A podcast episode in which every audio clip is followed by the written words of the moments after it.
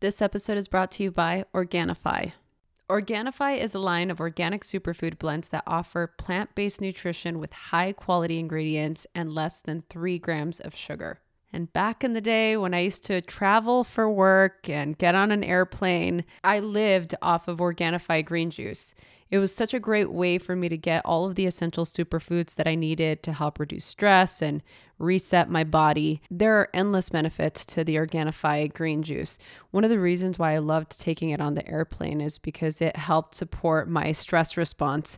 It helps decrease cortisol and, you know, it's organic and it helps reduce food cravings and it tastes just like plain water. You don't need to put it in a blender, which is why it was so convenient to travel with.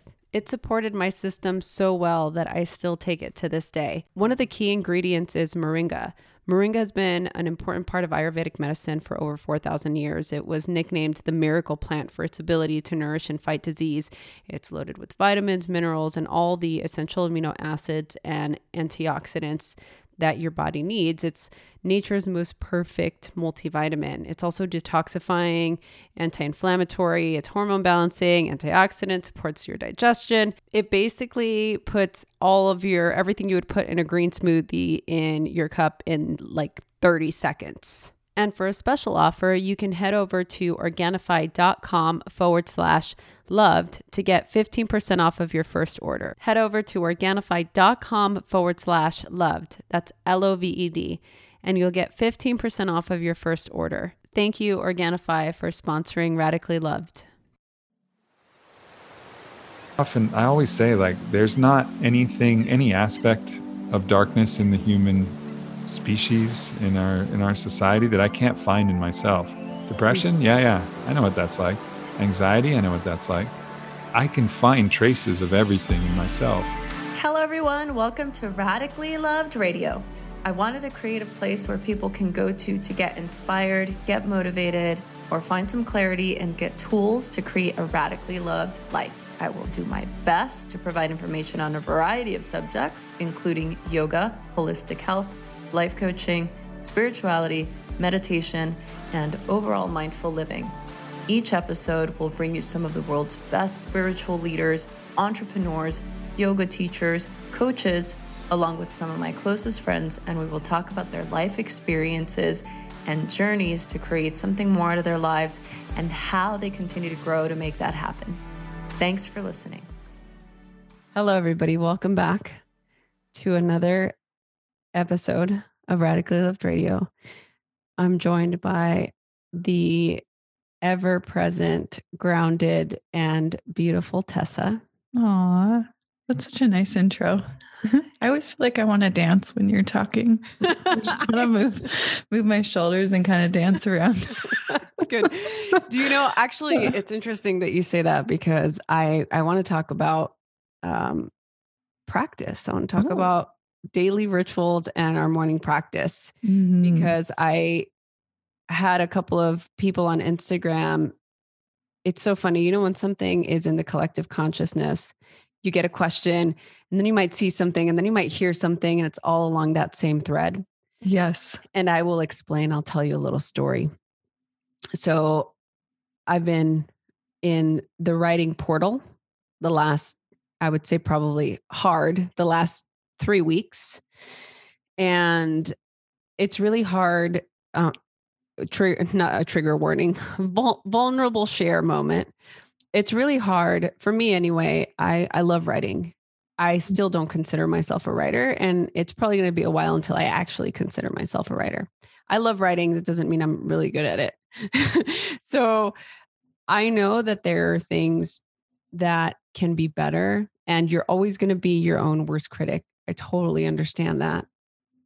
But there were so many things as I read through my manuscript that I wanted to change, not because it didn't resonate with me.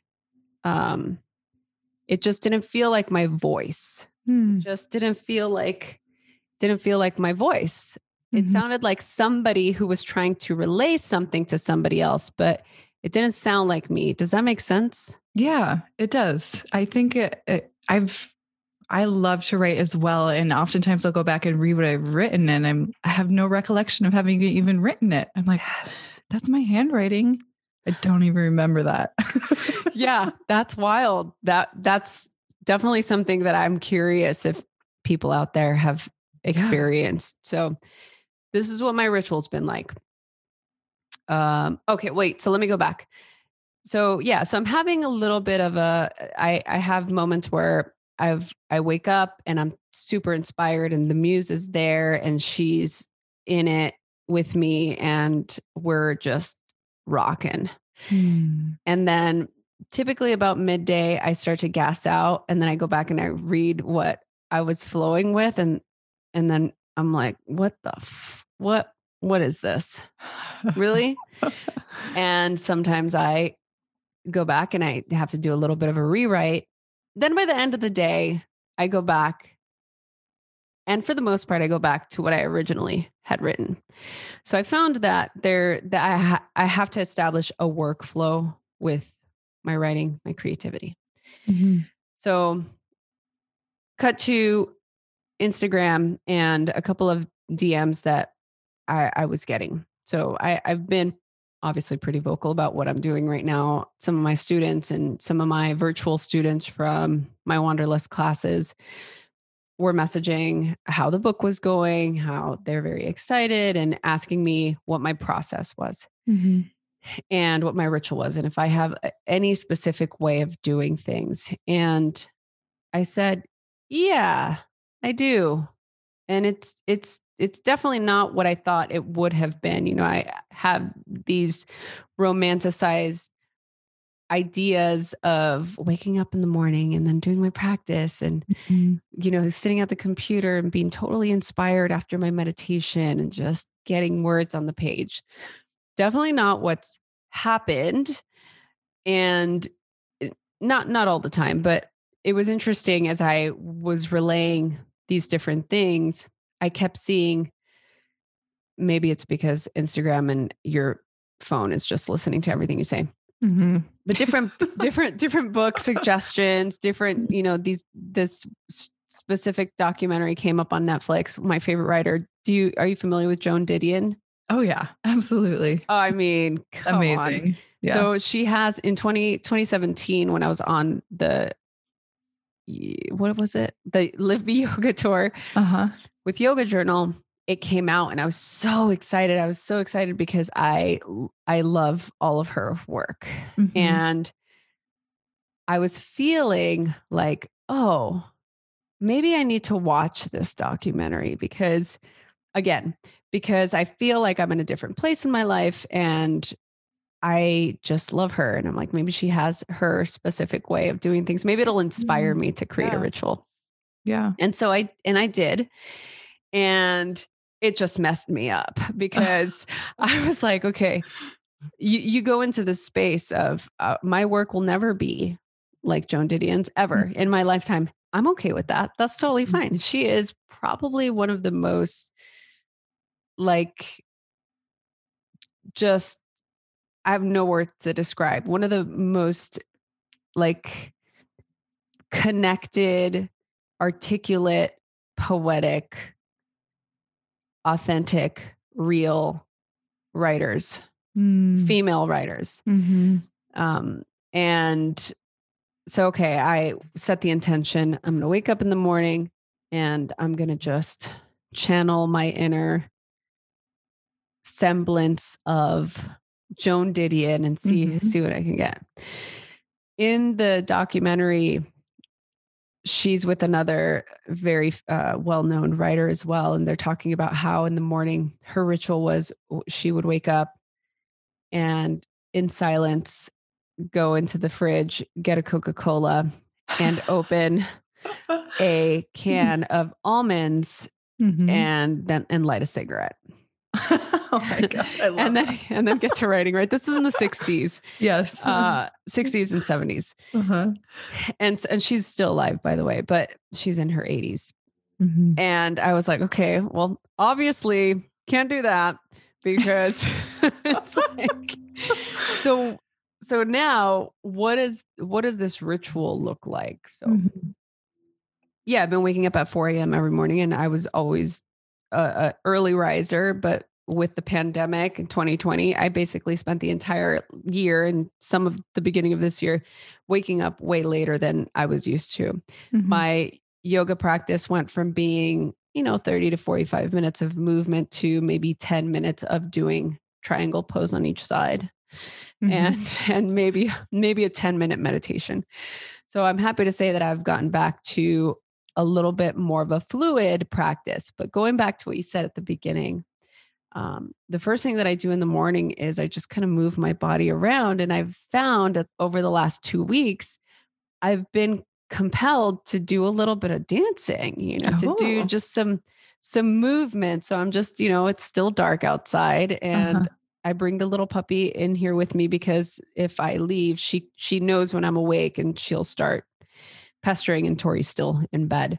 Mhm. So I do my, you know, little, I, I guess it's ecstatic dance. I've done ecstatic dance before, but it's just so interesting. And then once I do my movement, I do a little bit of yoga. I just do some very basic beginning movements. And it's similar to something I would teach during a weekly class. Mhm.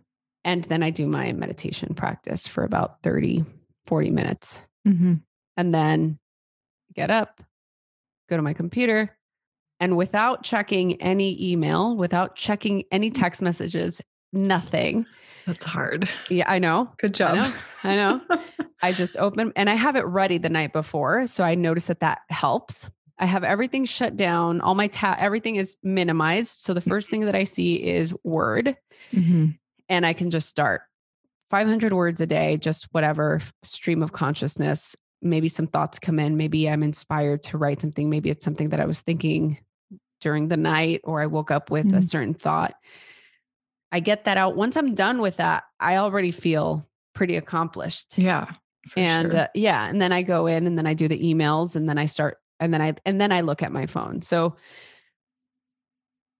all that being said, to say it definitely this this daily ritual that I've established definitely doesn't look like something that I would have thought it would have looked like. The Mhm. idealized version of the ritual in my mind, that idealized schedule that we have that stops us from actually doing the thing. We get distracted. We wake up and the first thing that we do is look at our phone or we wake up later than we thought and then we were like, okay, now it's all done, Mm. you know. Mhm. So the reason why I'm sharing this is because I think it's really important for us to all just remember that the important thing is to just show up and to do as little as you can. You know, I I mm-hmm. had to build up even in the now decades long time that I've been practicing and doing all this. It is still difficult mm-hmm. to do the things that I need to do in order to feel like it's going to be a good day and for me to feel complete because I'm not going to be writing this book forever. This book is going to then go and, Mhm. and into her birth canal and she will be birthed whether I like it or not because I have a contract and it doesn't matter really what I think at that point. It's like this is a job that is getting done and then I I'm left with this this ritual that I really do very much want to continue. So yeah. um what what's your ritual been like? What's your process been like? I know that you recently started writing again. Yes. Let's discuss. Yeah. yeah. I have an idealized version of what I wish that would look like also. and it, and just like you described, it's very different than that. Um, in actuality, I am so addicted to exercise in the morning, which is not necessarily a bad thing, but it's really been a challenge to um, prioritize writing Mm. because I feel if I don't get my run in, which is what I normally do in the morning, I'll run um and or lately walk my dogs. I mean, I walk my dogs every day, but like if it's the first thing I do, it's either a run for me or a walk with my dogs. Um, and I'm saying dogs because I have an announcement. I have a new dog. Tess, I know, it's congrats. I was like, wait, what? I know. I why am I turning red? I'm like embarrassed by this. yeah, we adopted a dog. Side digression. We adopted a dog uh, two days ago, um, and she is. I think she's a German Shepherd. she we we rescued her from the pound. She looks like a German shepherd to me. Um, and she is the sweetest, best little creature so far. Congratulations. That's amazing. Thank you. So excited. Yeah. So, so yeah, I mean, my morning ritual this week has like totally been turned upside down. Usually, I, I've talked about this before. I would get up, I would read. Like that's my favorite, coveted time in the morning um, when I feel inspired.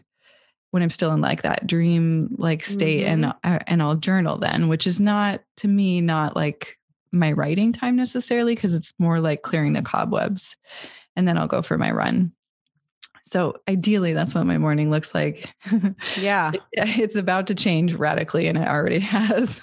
yeah. Yeah. I definitely agree with the movement. I need to go for a run. See, but I have to do all of that before I even, because to me, going for the run is the treat. It's like I get to do that once I do the things that I need to do because I know that running for me is is part of that expansive process. And sometimes Mhm. before I used to do it, prior to doing any work. It's like I had to move my body before, but now that I'm do, doing my self-guided ecstatic dance, uh, I I feel uh, I feel pretty fluid, and I'm not like Yeah. you know going hard or anything. It's just you know moving your body in the morning feels so good. There's things that yeah. are there's stuck air, there's stuck energy, and being able to just kind of move around, even if you're just flailing your arms from side to side. It, Yeah, it doesn't really good. Yeah. yeah. So, talking about ecstatic dance, our this guest, our guest today, is somebody that actually is a big fan of ecstatic dance. Today, we're talking about connecting with community and living in oneness with Aubrey Marcus, who has been um, a big supporter of this show and also uh, a big fan of ecstatic dance. Did I already say that? Yeah. I didn't Okay. realize that about Aubrey Marcus. That's cool. yes yeah he is definitely um one of the the people out there in the space i would say influer influencer types that are um really into doing this type of practice this type of movement so it's sahara rose you know sahara's been on the show several times she's obviously one of my friends as well and she she talks about it and he's here today to talk about how we can be and feel more connected to the world, how we can promote growth in our relationships. He's going to talk about moving through being in a in a depressive state. Um, we'll- talk about how he's been navigating through the pandemic, how connecting with community for him is something that's extremely uh, grounding, and why he's using it as a source of connecting to his oneness and yeah we we had a, such a great conversation he has been a longtime supporter of the show as well and um i'm i'm really talking about somebody who i mean talking about writing rituals like he had this Mhm. really intense ritual when he wrote um own the day and he he talks about it on this show so i'm really excited to share this conversation with all of you and I can't wait to hear what you guys thought. But first, a message from our sponsor. This episode is brought to you by Tonal. Yes, my friends, summer is quickly approaching, and I cannot wait to get out there and uh, continue to stay at home. Okay, I'm, I'm really living my best life at home. I've been able to spend some quality time with Tor. I've been spending some quality time with the dogs. And I've been really into working on myself, not just my internal well being, but also my external well being. And a lot of you here have heard me talk about tonal, and we've actually had one of the founders on the show because writing my book has put me in a little bit of a sporadic timeline. It's really great to know that I can always go to the Zen Den and do my workout on my tonal. It's super easy and convenient, and Tonal makes strength training accessible and convenient for everyone. Tonal is a smart at home gym that replaces every machine in the weight room and has personal training programs built in so I never have to worry about not knowing what to do, like when I would go to the gym. It's got a really cool, sleek design. There's no bulky weights or racks and up to 200 pounds of resistance. Not that I am ever going to attempt that heavy of resistance, but it's good to know that it's there. Also, if you're looking for a cool fit community, check out Official Tonal Community on Facebook. There's a special offer right now where you can try Tonal for 30 days risk free. Also, there's a special promotion for our listeners. If you visit www.tonal.com, you'll get $100 off of the smart accessories when you use the promo code ROSIE at checkout. That's www.tonal.com, promo code ROSIE. A special thank you to Tonal for being a sponsor of the show. Uncommon Goods is honestly, you just have to check it out. It's an online shop filled with unique, totally unexpected gifts. And when I say unexpected, I mean truly original things that you won't find anywhere else. And the only reason I'm telling you about this is because I know that my mother in law is not listening. Mother's Day is coming up. That's next weekend. So don't forget, now is the perfect time to check out this site. So I just got my mother in law this really cool, beautiful hanging planter that doubles as a hummingbird feeder. She is so cute and she loves to tend to her garden and she's gonna love it. Uncommon Goods is a place to go to for thoughtful, original gifts for everyone in your life. That's really what I gathered. When you shop at Uncommon Goods, you're supporting artists and small independent businesses. Uncommon Goods looks for products that are high quality, unique, and often handmade here in the US, which you know we love. It's also a Brooklyn based company that's all about giving back. With every purchase that you make at Uncommon Goods, they give a dollar to a nonprofit partner of your choice. They've donated more than $2.5 million to date. So to get 15% off of your next gift, go to uncommongoods.com forward slash loved. That's uncommongoods.com forward slash L O V E D. You'll get 15% off. If you order now, you can probably get that Mother's Day gift on time. A special thanks to Uncommon Goods for sponsoring the show. Aubrey Marcus is on the show. He is uh, one of my heroes. I already told him why. He already knows that. Um, I'm so excited to have you on the show again. Aubrey, how are you doing? I'm doing great. Yeah, I, as well. That's great. You know, one of the things that I wanted to, I've been dying to ask you this because I know that you you have a, a long history with uh, transformation and finding tools that help people navigate different things like depression anxiety um, how to really like optimize your life and move through trauma. This is something that you talk about a lot on your podcast. You've talked about it in your books. Um, how did you navigate last year Last year was interesting because collectively it was incredibly challenging. I mean, there was all kinds of things going on that were incredibly difficult and heartbreaking. And um, it was very difficult from that perspective. But personally, it was one of the best years of my life. I, you know, got together with my wife. We had an amazing, you know, amazing ride together and a lot of, you know, beautiful things were happening in my life personally set against this backdrop of you know just a real challenge that the world was going in. So it was interesting because probably the the hardest part for me was what i felt for the collective and feeling like i wasn't doing enough like there's had to be some way that i could help more and some way that i could do something else better and and and more helpful and it just kind of felt helpless it felt like the the challenges were so intense that no matter what I did, it wasn't going to be enough. And I think it was a big lesson for me to just have faith that, you know, it's not all on me. And there's a whole community of people all, you know, lending their efforts and collectively together as a, as a global community, you know, we'll be able to pull through this no matter what's going on. So that was really the big lesson. But, um, you know, yeah, it was that interesting contrast of, you know, personal paradise and collective hell in a lot of ways. Yeah, that is that's so so wild. Uh, I love what you're saying about the community aspect because I I saw uh, one of your uh, well, not one of your you you read this incredibly powerful poem and this video that was really a sort of uh, I felt so um, prolific and it felt very raw and real. And it was really about what you're talking about, bringing everybody together and, and looking past yeah. our differences. And I feel like during a time where there is a lot of division and there is so much separation, uh, what we do need is more of that heart centered um, expression, that heart centered acceptance, that heart centered transformation, right? More now more than ever.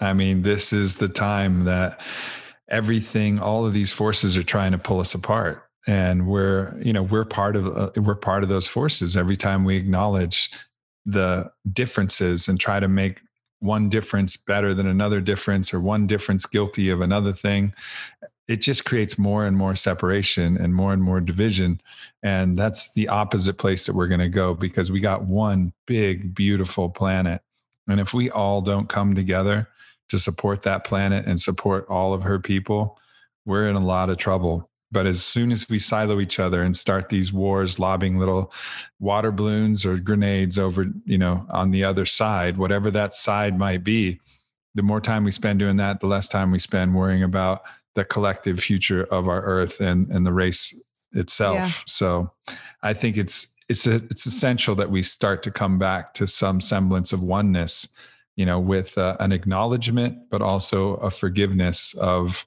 the past and past transgressions and, a, and an allowance for us to just come together um, in our humanness. Yeah. Oh i love that so much. I i think part of what I think caused a lot of that division and separation was obviously we're go we you know experiencing this shutdown of the world and and everything and it created uh, for me anyway i guess i'll speak for myself the separation from my community the separation from seeing other people uh, created this this yeah this disconnect where when we have a tribe, we have a community, we can express all of those parts of us and it gives us an ability to practice that understanding. When you don't have that and you're just, yeah, in a silo with your own thoughts and whatever's being fed to you, then it makes it a lot easier to get angry or to get to become reactive and to become I don't want to say, but like easily influenced by whatever is being told by people or your community and stuff and it it almost shuts you down from having the experience of the whole I think something that we have to recognize is that there's different motivations for every different media platform, you know, and and there's different influences. And whether it's, you know, big media and the news, they have a lot of advertisement and a lot of advertisers and a lot of influence that come that way and they have to they're beholden to them to a certain degree because if they don't you know speak in certain ways. Those advertisements might get pulled their businesses might be lost the whole network might go. This is just simple self-interest. I think a lot of times people get lost in these conspiracies.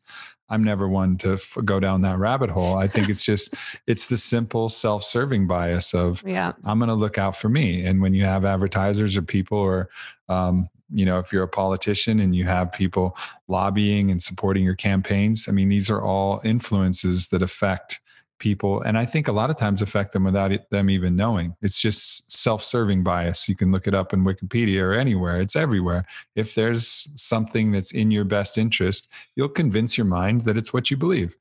And then social media they have the desire not only do they have their ad revenue but they also have their desire to keep people on the platforms as long as possible. So outrageous stories and things that are divisive those keep people engaged and hammering away with their thumbs on the screen. And so we have to recognize that all of these different forces do not necessarily have our best interest at heart. And that's a that's a big important lesson I think we can all take away from this past year. And unfortunately, some people haven't really figured that out. But um, I think it's important to recognize that you know there's a lot of monetary interests and personal interests that different people have.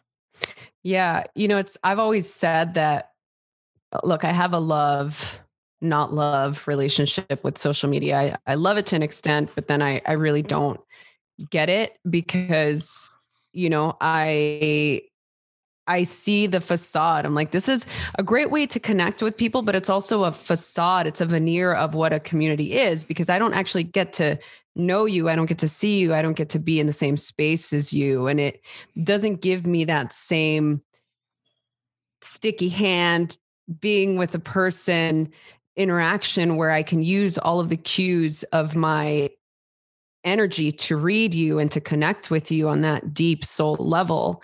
Um, so, so I've always thought that was a little bit strange, and I, I love what you're saying about the vested interests and how I just wish that more people would see that when they're in that space. I mean, I had a lot of friends that you know, we had some falling outs last year during all this stuff because I wasn't posting what they were posting or I wasn't on board with their belief of something. And I'm like, dude, like, why? It does it really matter? Like, I love you. Like, it doesn't, does it matter that I don't, I'm not buying into that?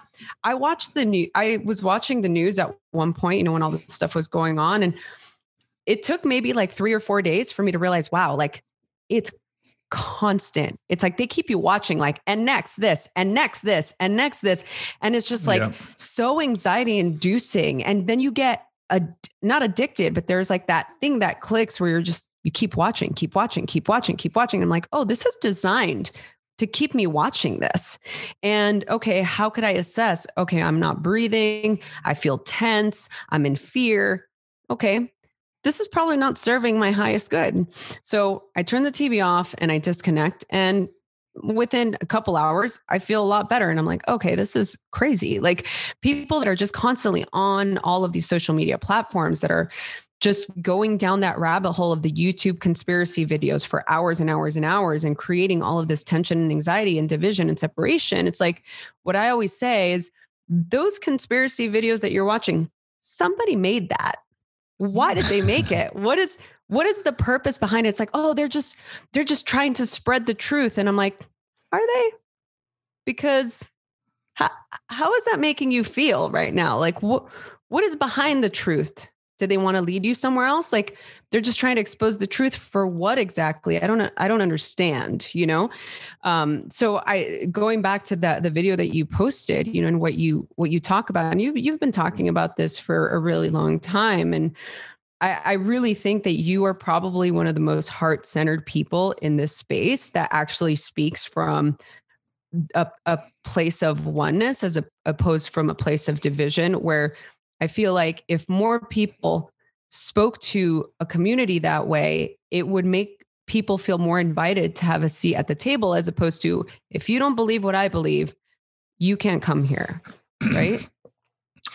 yeah, that's uh you know so many so many beautiful things that you said in uh in that and I think the thing that you have to recognize is there's a strong motivation to put other people down when you're abiding in your ego because the ego only knows itself in relative position. It only knows itself as better or worse than somebody else. It's like, are you a good basketball player? I don't know. It only, you can only tell if, you're comparing it to other basketball players. Are you a good golfer? I don't know.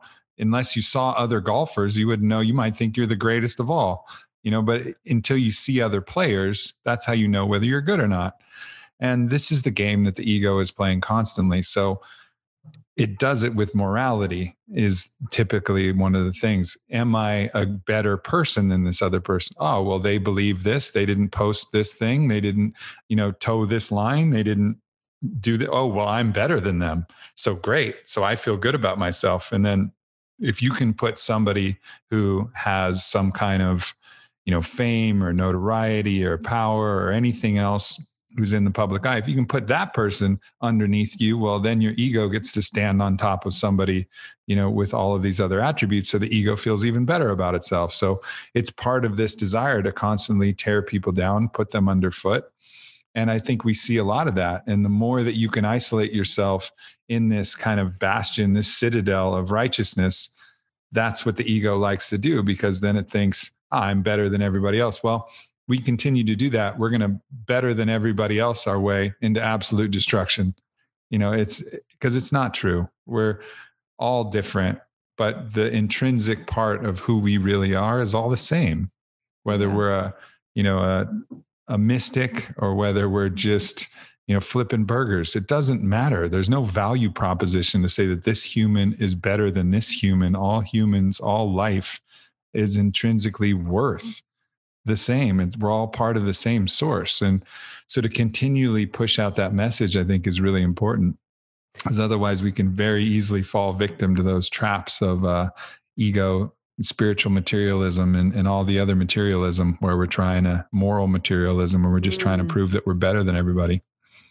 Yeah. Oh, i love that. Uh, the spiritual materialism thing i think is huge especially in in the world of uh, wellness right now. And again i'm not trying to everybody that listens to this podcast know that how i feel about it. And i'm i'm you know maybe people don't agree with my ability to just be open and accepting for everybody but i've seen what division does to people and how not giving people an opportunity to be who they are and and perhaps maybe uh, give them a different perspective. Like people are not going to connect and they're not going to learn you know? For for you was there a, a pivotal i already feel like i know the answer to this because i've read all your books but um uh, was there a so this way of being is a very uh, without trying to, you know, put a hierarchy on it, it is a very elevated way of seeing the world.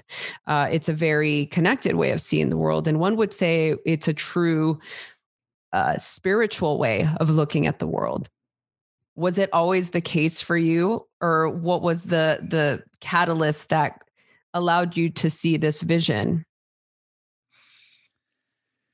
I think uh, I think it really started. I had a vision quest when I was 18, and I went off in the mountains with a shaman, and we had a psilocybin tea, and, um, and that changed absolutely everything for me from a spiritual perspective. And I felt my body evaporate and I felt what I could only describe as a soul, although I was a staunch atheist at that point. I had no spiritual beliefs at all. But it was like, what is this? So I guess it's the soul. It's the only word I have, but I don't believe in that word. and I felt that. And from there, I think I've just continued to go to these experientially spiritual places where you recognize and you feel the oneness. Oneness is a cool idea. It's a, it's in vogue. It's fashionable to talk about our oneness and we are all one. And it's on fucking Dr. Bronner's soap. Like whatever you want to find, you can find a we are all one somewhere. But until you feel it, it's meaningless. You have to know it. It's it's knowing it's like you could hear all the descriptions about an avocado, but until you have guacamole, you have no idea you know like you just have no idea and and for me that's been my path is to really feel it. Yeah that's uh oh that's probably the best. That's that's a quotable moment for sure. Um it's so true and yeah i'm i'm i have nothing else to say that that really completes that that that thought.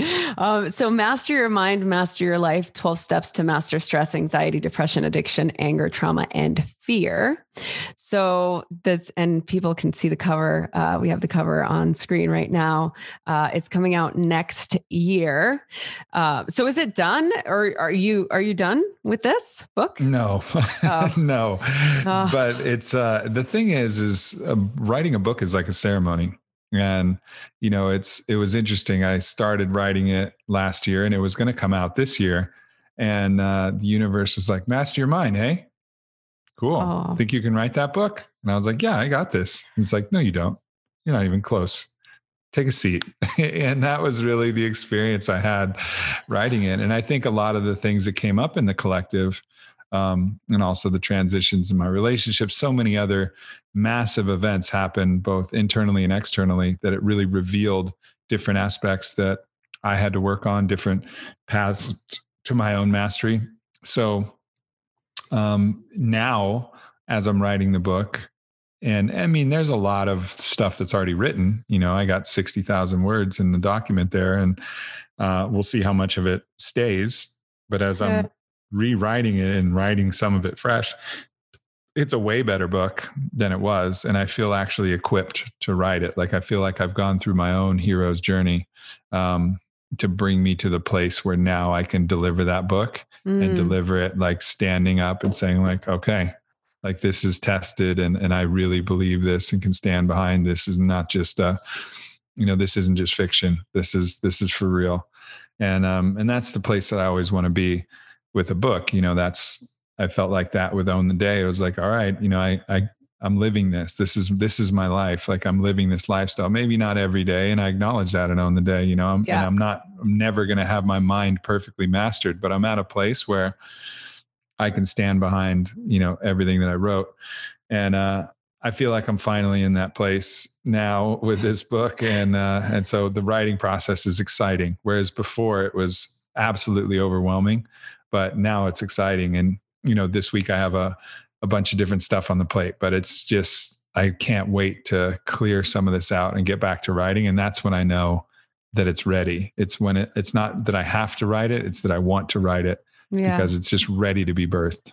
Oh, that's so good. So inspired. I think about well, I think about your process because I remember for Own the Day, uh, I was just uh, telling the the Mod Pod crew here that I you went to Sedona. I, I think you went away for like a month, right?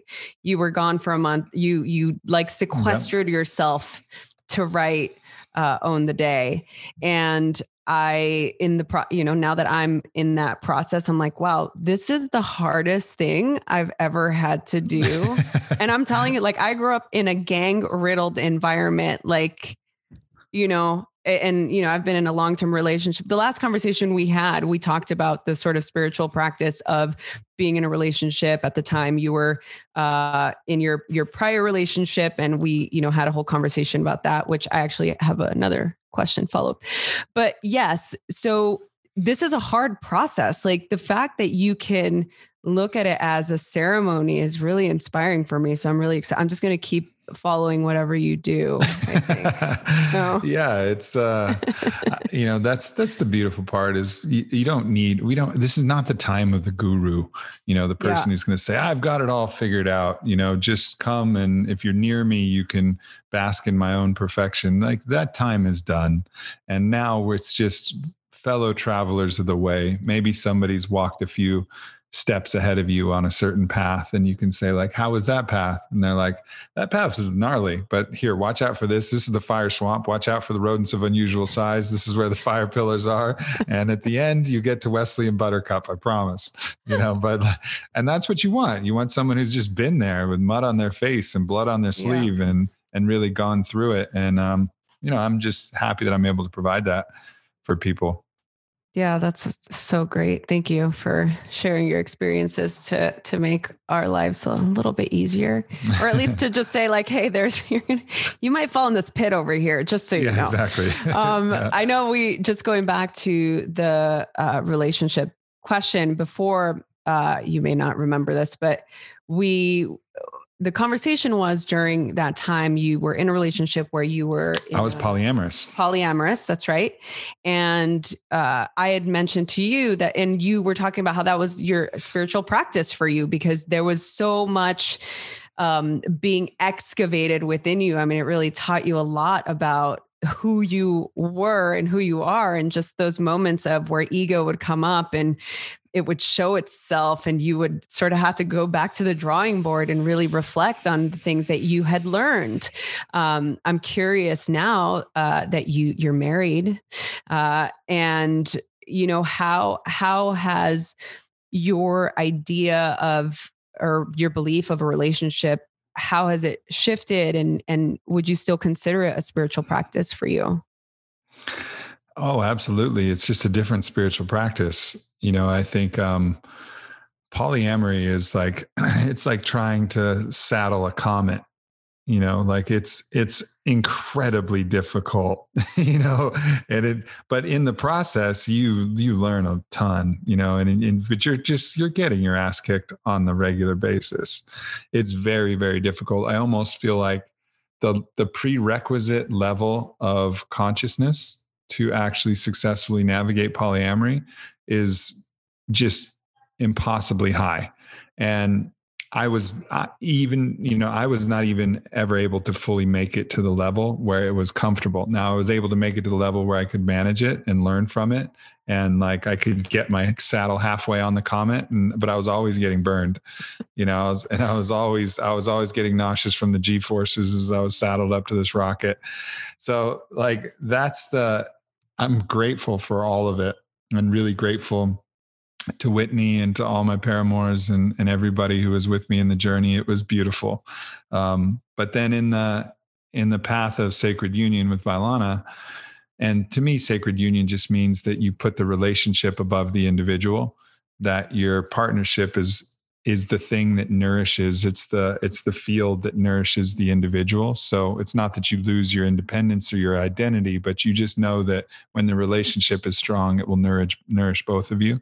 So that's where to put the put the attention um, and make it really you know sacred. That's what's sacred. What's sacred is this bond that will nourish both people and allow them to flourish in their own unique way. And that that was something that's um, also a practice because we get especially in polyamory you have to be very clear about your boundaries. You have to be very clear about putting your own needs you know making sure that your own needs are met making sure that everything is working okay for you because it's so hard and there's so many moving pieces and it's your primary partner and your other partner and maybe there's no primary and then it's their lovers and it's their and it's the interactions in the groups and you just have to be like always on your toes and i it teaches you a lot about how to honor your own feelings, how to not, you know, bypass your human emotions, how to set clear boundaries. And, but it is very much about, I have to take care of me because this is chaos. This is really, really intense. And in the union with Vylana, it's about, all right, how can I let all of that go? And how can I trust that the relationship is the thing that is the most important that will nourish nourish everything else. So it's dissolving certain boundaries and dissolving certain things into this kind of uh, into the union itself. And that's a practice you know the dissolution is also a practice as well as the you know creating the boundaries. And of course it's not a complete dissolution of that. We're our own individuals with our own sovereignty and everything. But uh, it's it's just a different it's a different lesson you know it's a different practice and um, you know i'm sure that practice will continue to evolve and grow. I mean i'm not interested in a boring monogamy. Like that's I, I'm, I'm not interested in that. I'm interested in sacred union. I'm interested in something that is you know grows stronger all the time. Mm-hmm. I'm not going to mm-hmm. settle for like, oh yeah, you know, we've been married for a while and then I'll go out with the boys and complain about it and I'll, mm. you know, and all this whole thing that we've seen over and over again. I'm not into that. And that's what drew me to polyamory in the first place. It was like, I'm not doing that. And what drew me out of polyamory was the idea that there could be a different type of union between two people. And that's what I'm exploring. And it's incredibly exciting as well. Oh, that's so that's very romantic. I mean, I look at that as something super romantic because I I get it. You know, for for me personally, uh, not obviously, but eh, you know, I I've been in a committed monogamous relationship for uh 18 years now. Um, which is a long time. And when we spoke before, you know, we I talked about how my spiritual practice was to be in a monogamous relationship and to just, yeah. you know, really commit to the the growth that happens with this one person, you know, and and yeah, and especially being somebody that's I'm very expressive. I have really good boundaries. I can express myself when I'm angry, when I'm disappointed, when I want something, when I have a desire, when I want things to change or I want to try something new. Fortunately, I have a partner that's that's you know open to to all of it which i really love and it keeps things exciting and and fresh and it doesn't ever feel stagnant to me um but that has you know just like every relationship you're still learning you know and i remember there was a moment in time where i was you know a lot i had a lot of friends that were doing this whole like open relationship thing and to me, it just gave me so much anxiety. I'm like, I haven't even mastered being with this one person yet. Like, I cannot imagine. It's like my own emotions, just all the people in here. I'm like, I'm, I have a hard time just keeping myself together. And now I have to deal with all other people. I was, I just, wow, that's like, that's so intense. But I, I love that you've been very vocal. And for those of you who are interested in in this this segment of Aubrey's life. He's been very vocal about it on his podcast, on interviews he's done. Um, uh, his his ex Whitney has a, a podcast where she's talked mm-hmm. about this very openly. Um, so I, I definitely recommend if you want to learn more, definitely go go listen to those conversations. They were very heart centered, very honest, very real. Where I'm just like, oh wow, like that is to me the the whole idea behind relationship you know whether it's romantic or not is to to be as honest as you can be and to honor those feelings that come up and to acknowledge uh, when you are in that space of discomfort and you can actually create a, a, a beautiful level of of growth and people don't realize that that's really what joins you together.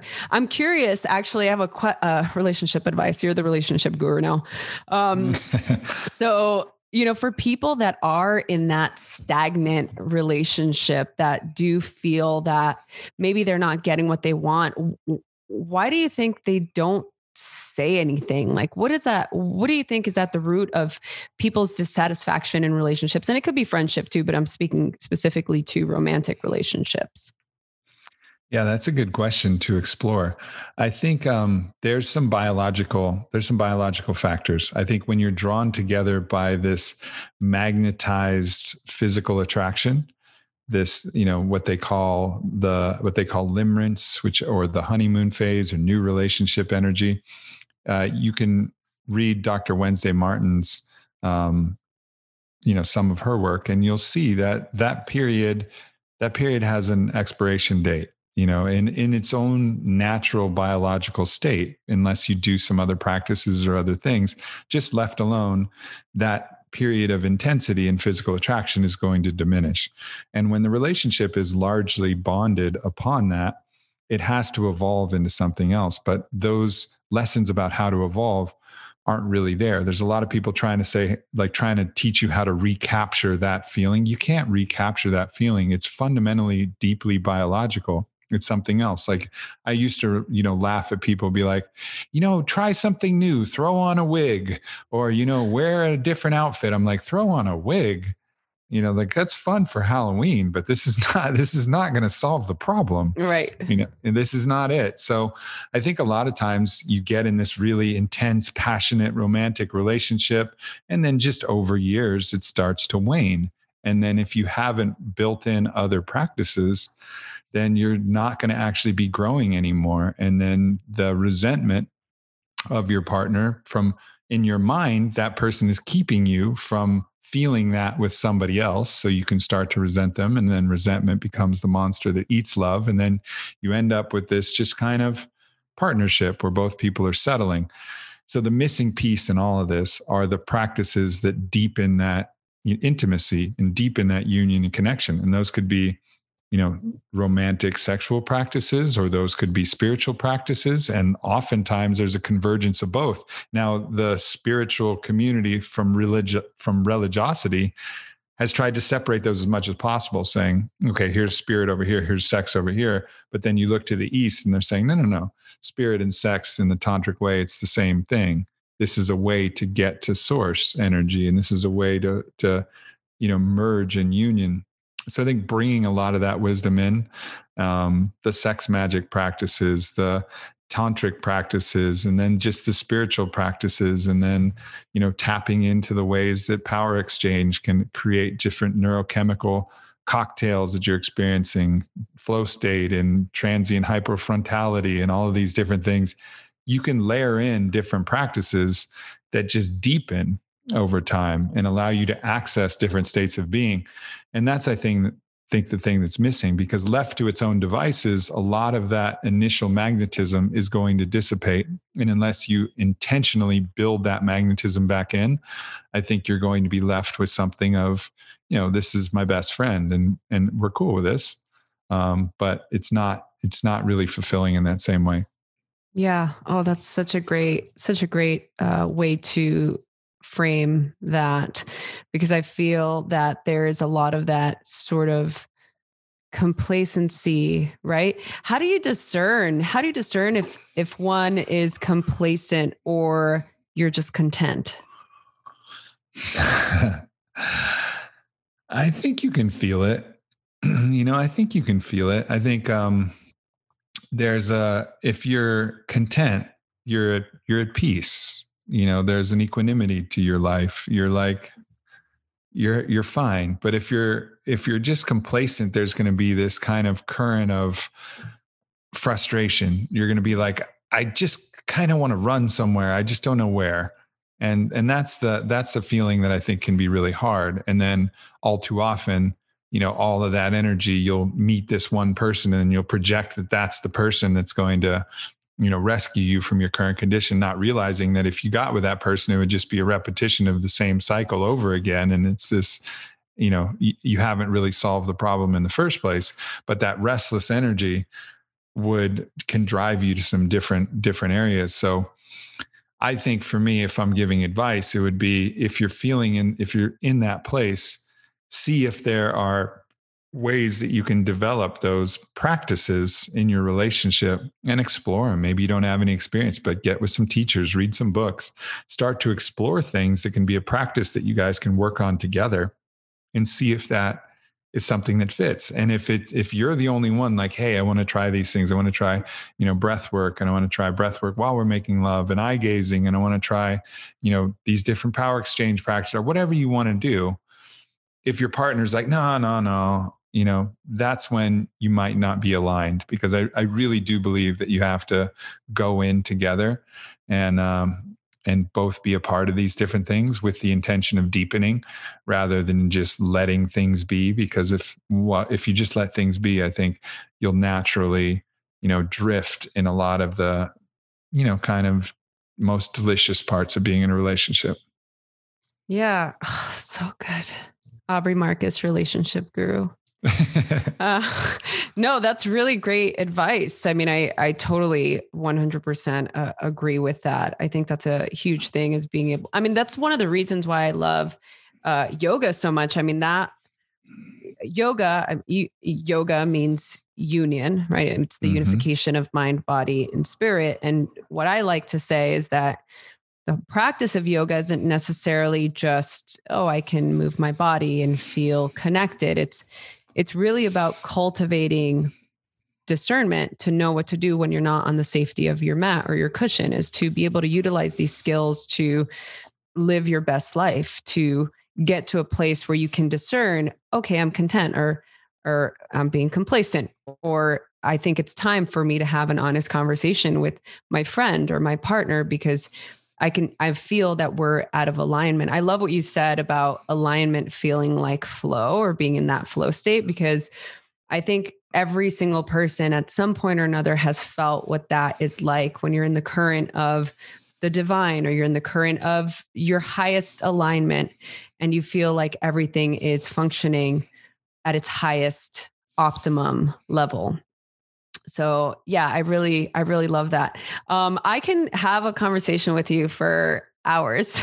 So i have so many questions for you. Um, and you know i do i want to be respectful of of your time and uh, i think the last question i'd really like to um, this is something that i probably should have asked you earlier but i'm going to ask now. Um, even having all of the tools that you have the things that you've learned um, the the processes that you've gone through you've been open you openly talk about going and doing plant ceremonies uh, plant medicine and, and doing ceremony and you know utilizing different ways to continue to propel your your growth your transformation. Um, n- knowing everything that you know for yourself personally do you do you still encounter mo- moments where you feel down or you encounter the feeling of depression? And if you do knowing all the tools that you know what is it that allows you to move through it or get out of it? Well this is a, a you know a big a big topic for the book that i'm writing because i definitely do feel that you know and i do feel that and it can come from a variety of different sources. So you start to get different checkpoints. You know sometimes you know one place you have to look is your physical body is if you're producing inflammation based on you know different gut issues. So let's say you have you know some gut dysbiosis and you're not digesting food well what they call leaky gut where there's different particles of the food that are too big that are going into your bloodstream and then your immune system is you know driving up inflammation trying to deal with that. And then that inflammation creates neuroinflammation because it crosses the blood brain barrier and so you have inflammation in the brain. Well you're going to feel depressed. So whether that's having too much sugar, too much alcohol, or just a poor diet, or maybe you just haven't taken care of your gut, too many antibiotics throughout your life, that inflammation load will create a depressive state. So, looking at the body, because the body influences the mind. So, you have to start there and figure it out. And also, have you been getting enough movement? Have you been getting enough sleep? Have you been getting enough sun? Have you been breathing? Have you been trying the cold? Like, go to the body first, you know? And then from there, all right, so what else can we start looking at? All right, maybe there's some stuck emotions. Maybe there's some things that you haven't allowed to come through and express. And the effort of holding those things in is just keeping you in this depressive state. All right, so what do we have for that? Breath work, you know, like deep shamanic breath work, Wim Hof breathing, this style. We have ecstatic dance. You know, you mm-hmm. can go into, there's different practices to just release some of this energy that you might have stuck, you know, stored up. Some of this, the somatic, you know, psychosomatic energy of emotion that needs to be released. And a lot of times that might be in the form of grief. Depression really mimics grief in all of the different symptoms. Somebody who's grieving and somebody who's depressed, they're virtually indistinguishable. It's just one has a story about a specific reason. The other person doesn't know why they're depressed, but oftentimes you just might be grieving. What are you grieving? I don't know, maybe you're grieving some aspect of your past life that you had to let go. Maybe you're stepping into greater responsibility and you're grieving the freedom to not have as much to do. Maybe even though, like, so in that instance, you got a new job and a new position and you're supposed to be so excited, but somehow you're you're depressed. Well, maybe you're just grieving the life that you used to have before, even though ostensibly the world would say that your life now is better, and maybe you even agree, there's still something there to grieve. Maybe you're in a you know different new relationship and that relationship is better, but you still need to grieve the old one. And I think the process of grief, allowing ourselves to to wail and cry and moan and and just express, you know, howl at the moon in the in the sadness as an act of love for what we're letting go. I think that's another key process is to really make sure is there anything that's left ungrieved? You know, do I have emotion stuck and is there anything that's left ungrieved? And then you can also start, you know, tinkering with the stories that are in your head. Like what is the story that that I'm telling? And am I telling the story over and is this the right story? Or is there a different story that i can tell myself? This is the basis of like cognitive behavioral therapy which is really looking at the stories you're telling yourself and adjusting those stories.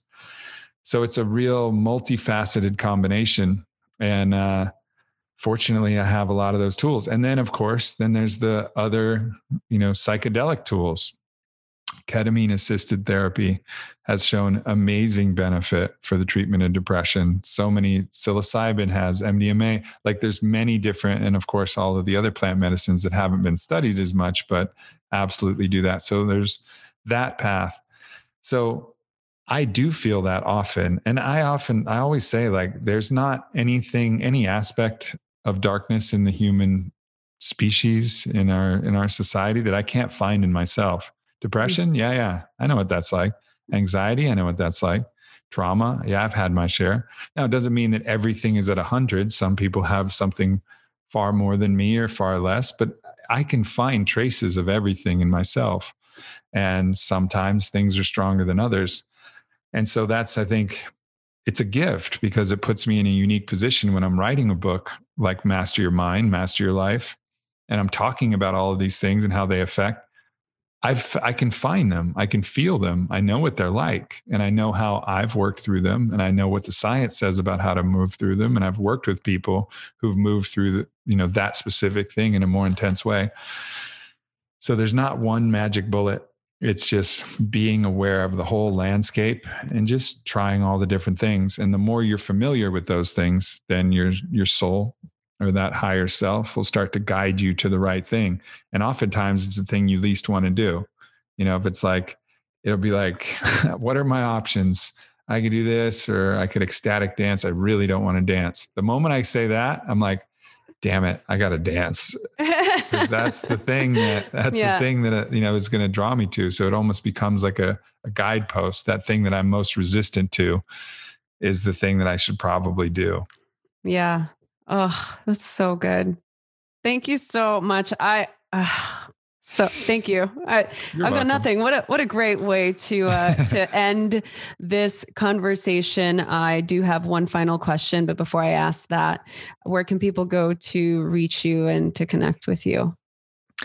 The coolest place to go to connect with me now is I just launched an app called the Fit for Service Academy. And this is just really blown my mind because the people who are showing up in this community, so it basically has all of the different aspects of social media, but it has, you know, master classes and guided meditations, guided breath work, guided ecstatic dance. Like if you've never done an ecstatic dance or a breath work, you know, you can go in there into the media center and just click it and just listen and follow along and do it you know, or, or, different meditative practices and interact with the community that's doing the same and talk about my podcasts. And so that's the place where I like going the most. Of course, you can go to Instagram and you can, you know, try and reach me in different other ways. And uh, Onnit is my company that I founded. We have amazing tools. My book is Own the Day. There's all these different things. But if you really want to get access to me and my like inner circle and my community, um, Fit for Service Academy app is absolutely the way to go. There's dropping in live streams there. It's it's great, and that's available in the App Store. First month is free, so you can just check it out with no obligation and just see if it vibes with you. And because uh, that's what I'm really stoked about right now. Oh, that's awesome. So we will put a link to uh, to the app on the info button of this podcast. If you're listening to this, wherever you're listening to your podcast, that'll be at the top. So you can download that, check it out, and definitely go do some of uh, Aubrey's guided ecstatic dance exercises because yeah. they're epic. And uh, yeah, all the rest of uh, the info that he mentioned will also be in the show notes. If you're watching this video on YouTube, uh, the links are below. So, final question. I'm curious if this varied from the last time you were on the show. Uh, the whole idea of radically loved is that we are radically loved by God's source, whatever higher power of your understanding, baby Buddha, baby Jesus, whatever you believe, that the universe, she works for us and not against us. And the question for you is how do you feel radically loved?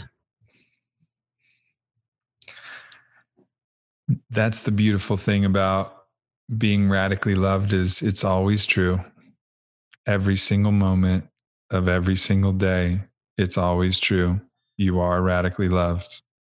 Truly truly truly. And all you have to do is get out of the way. Judge yourself less. Forgive yourself completely. And surrender to that thing which is true no matter what. And uh, some days i'm better at that than other days. But I know, I know, and I know, and I know that it's always true. Aubrey, thank you so much. What a beautiful response. I'm so grateful for you. I'm grateful for all the work that you do. I'm grateful for your heart centeredness. I, anytime your name comes up or I'm talking to somebody, I really speak high, high praises of you because I really do feel that you are, uh, you, very, somebody very special that really practices what they preach. So thank you for being that person and thank you for being on the show. Of course. It was a real pleasure. Thank you so much.